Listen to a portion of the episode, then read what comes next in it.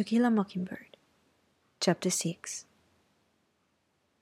Yes, said our father, when Jem asked him if we could go over and sit by Miss Rachel's fishbowl with Dill, as this was his last night in Maycomb. Tell him so long for me, and we'll see him next summer. We leaped over the low wall that separated Miss Rachel's yard from our driveway. Jem whistled Bob White, and Dill answered in the darkness. Not a breath blowing, said Jem. Look a yonder.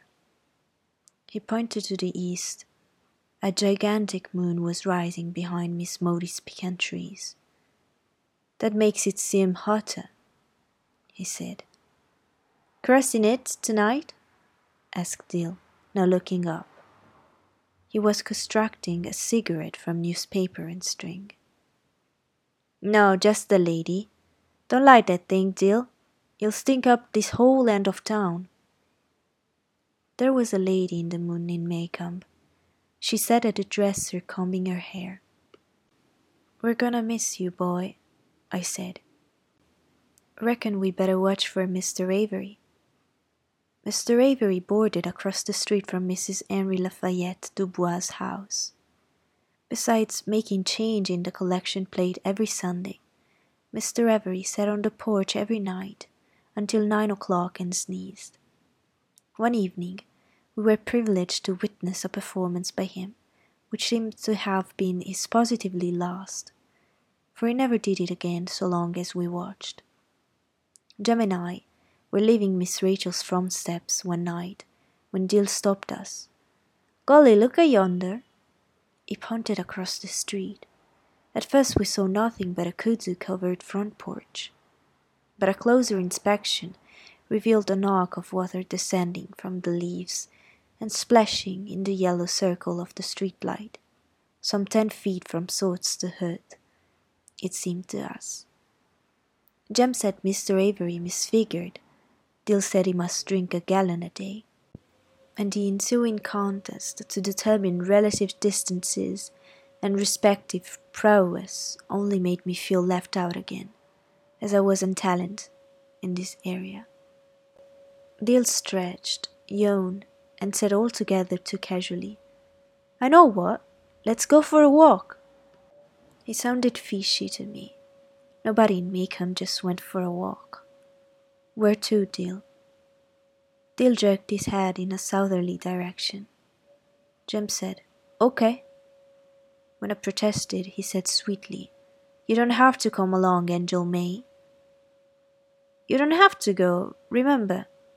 Jem was not one to dwell on past defeats. It seemed the only message he got from Atticus was insight into the art of cross examination.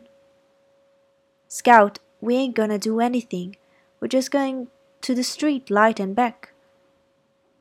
We strolled silently down the sidewalk, listening to porch swings creaking with the weight of the neighborhood, listening to the soft night murmurs of the grown people on our street. Occasionally, we heard Miss Stephanie Crawford laugh. Well, said Dill. Okay, said Jem. Why don't you go on home, Scout? What are you gonna do? Dill and Jem were simply going to peep into the window with a loose shutter to see if they could get a look at Boo Radley. And if I didn't want to go with them, I could go straight home and keep my fat, flopping mouth shut. That was all. But what in the Sam Holy Hill did you wait till tonight? Because nobody could see them at night because Atticus would be so deep in a book he wouldn't hear the kingdom coming. Because if Boo Radley killed them, they'd miss school instead of vacation. And because it was easier to see inside a dark house in the dark than in daytime. Did I understand? Jem, please. Scout, I'm telling you for the last time. Shut your trap or go home. I declare to the Lord you're getting more like a girl every day. With that, I had no option but to join them. We thought it was better to go under the high wire fence at the rear of the Radley lot. we stood less chance of being seen. The fence enclosed a large garden and a narrow wooden outhouse. Jem held up the bottom wire and motioned Dill under it. I followed and held up the wire for Jem. It was a tight squeeze for him. Don't make a sound, he whispered. Don't get in a row of collards, whatever you do. Don't wake the dead. With this thought in mind, I made perhaps one step per minute. I moved faster when I saw Jem far ahead, beckoning in the moonlight. We came to the gate that divided the garden from the backyard. Jem touched it. The gate squeaked. Spit on it, whispered Dill. You've got us in a box, Jem, I muttered. We can't get out of here so easy. Shh! Spit on it, Scout! We spat ourselves dry, and Jem opened the gate slowly, lifting it aside and resting it on the fence. We were in the backyard. The back of the Radley house was less inviting than the front. A ramshackle porch ran the width of the house, there were two doors and two dark windows between the doors. Instead of a column, a rough two by four supported one end of the roof. An old Franklin stove sat at a corner of the porch. Above it, a hat rack mirror caught the moon and shone eerily. Ah, said Jem softly, lifting his foot. Smatter? Chickens, he breathed. That we would be obliged to dodge the unseen from all direction was confirmed when Dill ahead of us spelled G O D in a whisper. We crept to the side of the house, around to the window with the hanging shutter. The seal was several inches taller than Jem. Give you a hand up, he muttered to Dill. Wait though. Jem grabbed his left wrist and my right wrist. I grabbed my left wrist and Jem's right wrist. We crouched, and Dill sat on our saddle. We raised him and he caught the window sill. Hurry, Jem whispered. We can't last much longer. Dill punched my shoulder, and we lowered him to the ground. What you see? Nothing, curtains. There's a little tiny light way off somewhere.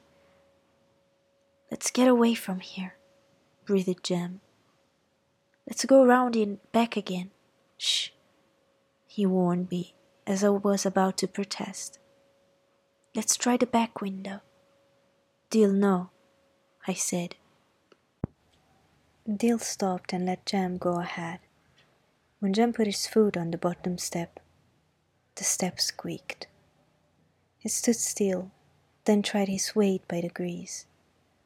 The step was silent. Jem skipped two steps, put his foot on the porch, heaved himself to it, and teetered a long moment.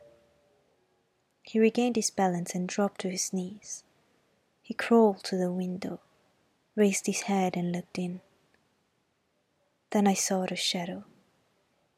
It was the shadow of a man with a hat on. At first I thought it was a tree, but there was no wind blowing, and tree trunks never walked. The back porch was bathed in moonlight, and the shadow, crisp as toast, moved across the porch toward Jem. Dill saw it next. He put his hands to his face. When it crossed Jem, Jem saw it. He put his arms over his head and went rigid. The shadow stopped about a foot beyond Jem. Its arm came out from its side, dropped, and was still. Then he turned and moved back across Jem, walked along the porch and off the side of the house, returning as it had come. Jem leaped off the porch and galloped towards us. He flung open the gate, danced Dill and me through, and shooed us between two rows of swishing collards.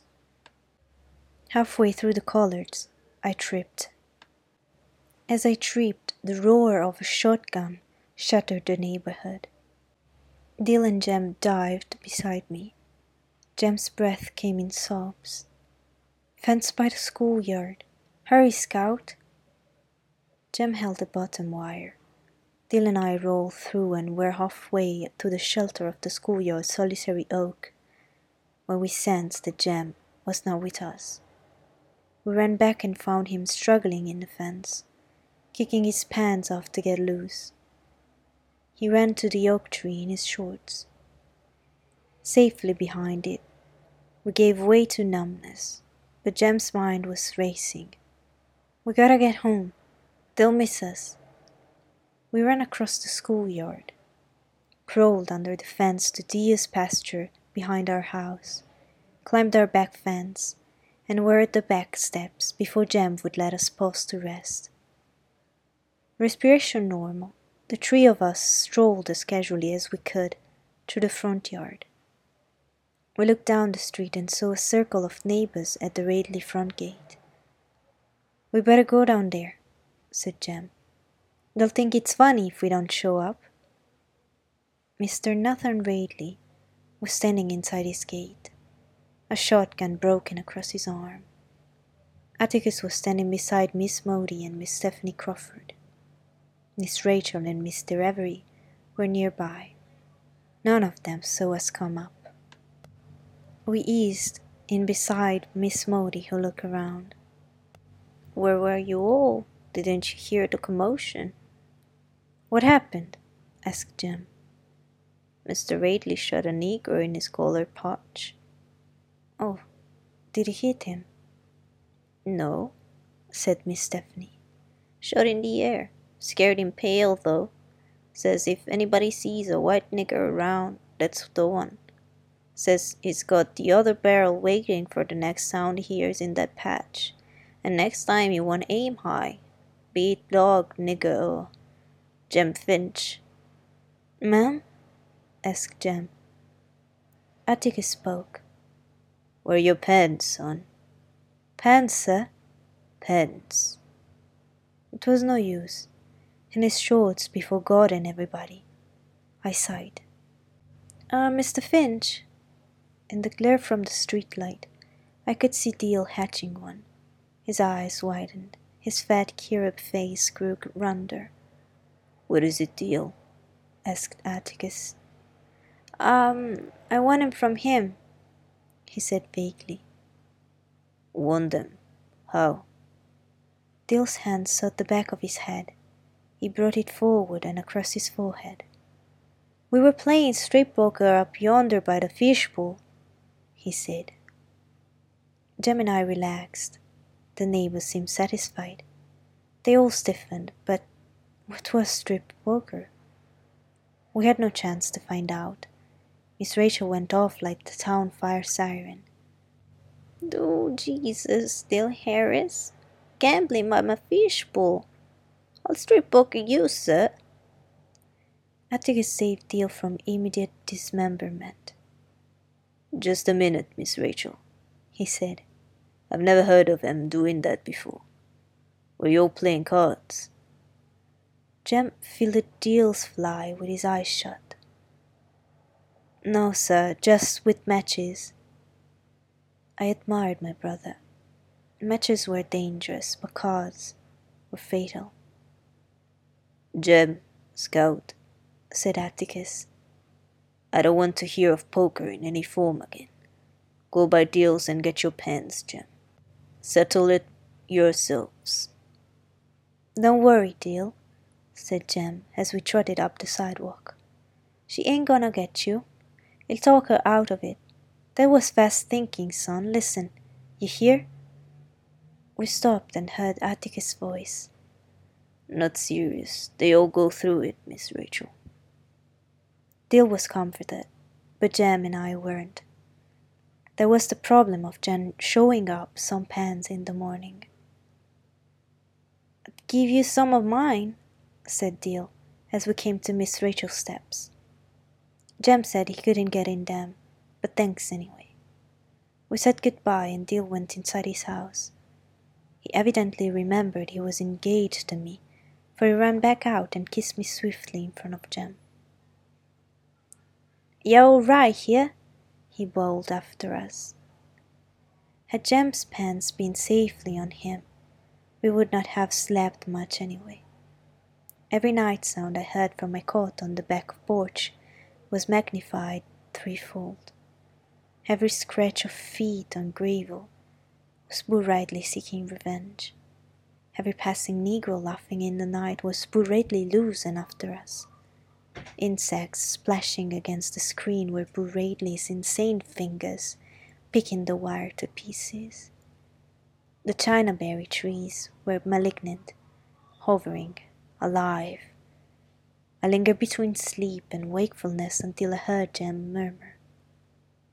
Sleep, little Three Eyes? Are you crazy? Shh, Atticus lights out. In the waning moonlight, I saw Jem swing his feet to the floor. I'm going after him, he said. I sat upright. You can't, I won't let you. He was struggling into his shirt. I've got to. You do and I'll wake up Atticus. You do and I'll kill you. I pulled him down beside me on the cot. I tried to reason with him. Mr. Nathan's gonna find them in the morning, Jem. He knows you lost them. When he shows them to Atticus, it will pretty bad. That's all there is to it. Go back to bed. That's what I know, said Jem. That's why I'm going after him. I began to feel sick. Going back to that place by myself, I remembered Miss Stephanie.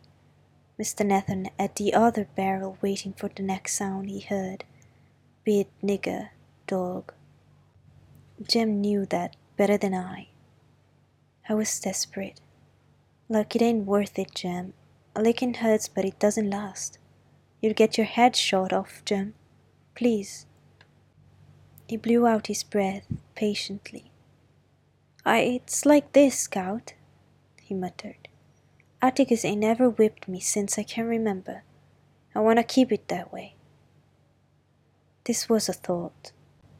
It seemed that Atticus threatened us every other day. You mean he's never caught you with anything? Maybe so, but I just want to keep it that way, Scout. We shouldn't done that tonight, Scout. It was then, I suppose, that Jem and I first began to part company. Sometimes I did not understand him, but my periods of bewilderment were short lived. This was beyond me. Please, I pleaded, can't you just think about it for a minute, by yourself on that place? Shut up. It's not like he'd never speak to you again or something. I'm gonna wake him up, Jem, I swear I am. Jem grabbed my pajama collar and wrenched it tight. Then I'm going with you, I choked. No, you ain't. You'll just make noise. It was no use. I unlatched the back door and held it while he crept down the steps. It must have been two o'clock. The moon was setting and the latticework shadows were fading into fuzzy nothingness. Jem's white shirt tail dipped and bobbed like a small ghost dancing away to escape the coming morning. A faint breeze stirred and cooled the sweat running down my sides. He went the back way, through Deer's pasture, across the schoolyard and around to the fence, I thought. At least, that was the way he was headed. It would take longer, so it was not time to worry yet. I waited until it was time to worry and listened for Mr. Radley's shotgun. Then I thought I heard the back fence squeak. It was wishful thinking. Then I heard Atticus cough. I held my breath. Sometimes, when we made a midnight pilgrimage to the bathroom, we would find him reading. He said he often woke up during the night, checked on us, and read himself back to sleep. I waited for his light to go on, straining my eyes to see it flood the hall. It stayed off, and I breathed again. The night crawlers had retired, but ripe chinaberries drummed on the roof when the wind stirred, and the darkness was desolate with the barking of distant dogs. There he was, returning to me. His white shirt bobbed over the back fence and slowly grew larger. He came up the back steps, latched the door behind him, and sat on his cot. Wordlessly, he held up his pants. He lay down, and for a while I heard his cot trembling. Soon he was still. I did not hear him stir again.